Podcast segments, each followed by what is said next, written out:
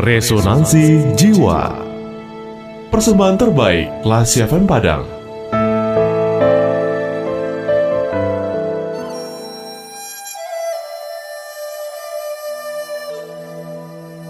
Pertunjukan akhir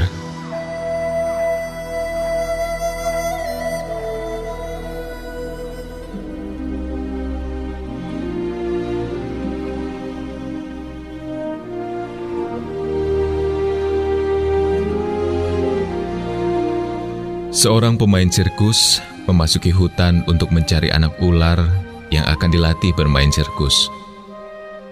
Beberapa hari kemudian, ia menemukan beberapa anak ular dan mulai melatihnya. Mula-mula anak ular itu dibelitkan pada kakinya. Setelah ular itu menjadi besar, dilatih untuk melakukan permainan yang lebih berbahaya. Di antaranya, membelit tubuh pelatihnya. Sesudah berhasil melatih ular itu dengan baik, pemain sirkus itu pun mulai mengadakan pertunjukan untuk umum. Hari demi hari, jumlah penontonnya semakin banyak. Uang yang diterimanya pun semakin besar. Suatu hari, permainan pun segera dimulai. Atraksi demi atraksi silih berganti. Semua penonton tidak putus-putusnya bertepuk tangan menyambut setiap pertunjukan.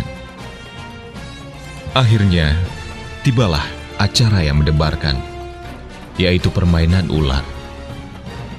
Pemain sirkus memerintahkan ular itu untuk membelit tubuhnya. Seperti biasa, ular itu melakukan apa yang diperintahkan oleh pelatihnya. Ia mulai melilitkan tubuhnya sedikit demi sedikit pada tubuh tuannya. Makin lama, makin keras lilitannya. Pemain sirkus kesakitan oleh karena itu, ia lalu memerintahkan agar ular itu melepaskan lilitannya. Tetapi ia tidak mematuhinya. Sebaliknya, ia makin liar dan lilitannya semakin kuat. Para penonton menjadi panik ketika jeritan yang sangat memilukan terdengar dari pemain sirkus tersebut. Dan akhirnya, ia meninggal.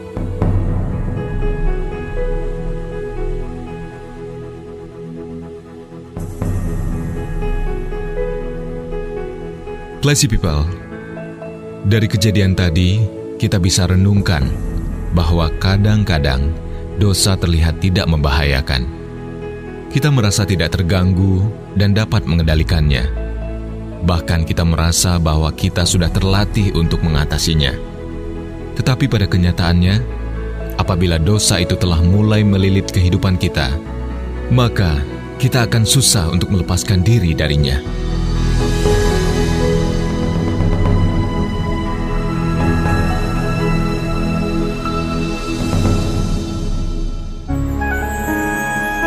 Baru saja Anda mencermati Resonansi Jiwa, persembahan terbaik Radio Kelas FM.